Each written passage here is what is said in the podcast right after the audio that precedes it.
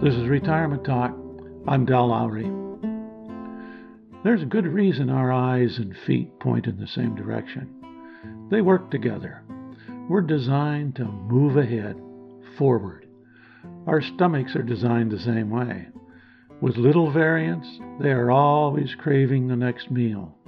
The morning after leaving a holiday meal, stuffed to the brim, we find ourselves breaking vows of abstinence and sitting down to a big breakfast. Our mind seems to work in similar fashion. We're always looking ahead, trying to figure out how we might better ourselves in the future. Retirement offers a new challenge to this tendency of looking ahead. We have never been down this road. We have our own little idiosyncrasies that may make our decisions different from anyone else. What works for one may not work for another. We need to prepare for an adventure. What we do have working for us are our skills, attitude, and habits that we have developed over a lifetime. We don't leave those behind the day we walk out of the door. And we don't leave our imagination behind either. That is something that may have lain dormant during certain stages of life, but it can be resurrected with effort.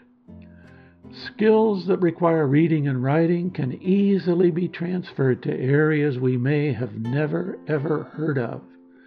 My wife's reputation as a highly skilled cook is never challenged among our family and friends. I, on the other hand, only wash dishes in the kitchen. When I ask her how she thinks and then creates all these varied dishes, she says that she reads about them and then follows directions. Anyone can do it, she claims.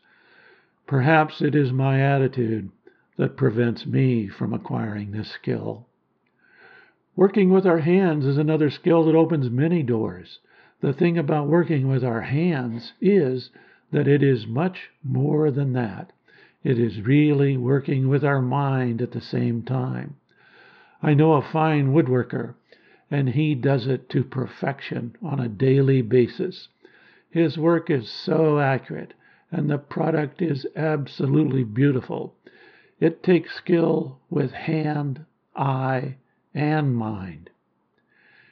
He, as well as my wife, have developed the habit of working with care. They pay attention to detail. They want to do the right thing. When the job is done, no matter what it is, it is done with a sense of pride and perfection. I, on the other hand, tend to rush through efforts or projects. I like to do this or that and then move on. Good enough, my father used to say. I guess it took hold. I have a hard time trying to get something just right. We all formed habits, and they just happened to be different. Luckily, our children copied their mother's example when it comes to working with care. Imagination is the one factor that may lie unused and difficult to bring back to life. Our daily working life has a way of demanding little of imagination. We fall into habits of Monday to Friday work, establishing a career, raising children, establishing economic security, and watching too much television. The imagination that used to guide our childhood play suffers a bad case of atrophy. We can no longer lie in the sun and feel the warmth, or take time to bend over and see what is on the ground, or stare at the heavens and wonder at its mystery. We're busy. I remember this feeling as we approached our own retirement. We wanted to do something different to initiate our life into the realm of the retired. We got motorcycles, his and hers. Neither one of us had ever ridden a motorcycle. We took a class from the Motorcycle Safety Foundation. We learned how to turn it on or start the engine. We learned what clothing to wear and why. We learned how to start and stop and keep our balance. We learned to steer around orange cones in a parking lot. We shipped my cycle to Seattle and the day we retired, we flew down and picked it up. We rode down the West Coast, and since then have enjoyed many ventures over the mountains, through the woods, and across deserts. Our retirement has found us venturing into many new areas of experience. We studied ballroom dancing, Italian and Spanish, classical guitar, and watercolors. We have worked with human rights groups, political and environmental groups. We've learned how to build furniture, additions to our home, and how to create a website. Most importantly, we have enjoyed many dinners with good friends and good wine. Technology seems to present a special challenge to our imagination, skills, ability, and attitude.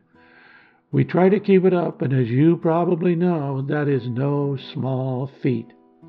We're forever talking to someone about problems with our iPad, our iPhone, our Mini, our desktop, audio program, Sonos, etc. All this stuff opens many doors and it keeps the mind working at a fairly high level. It is still a challenge to keep the imagination alive.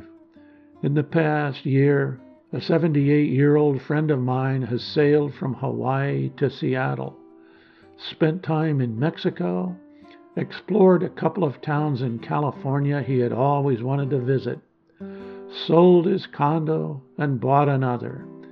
He has three trips planned for the next few months one to Colombia, then another to Guatemala, and then in the spring, a road trip to the southwest. His imagination still seems to be working. He is looking ahead. This is Retirement Talk. I'm Del Lowry.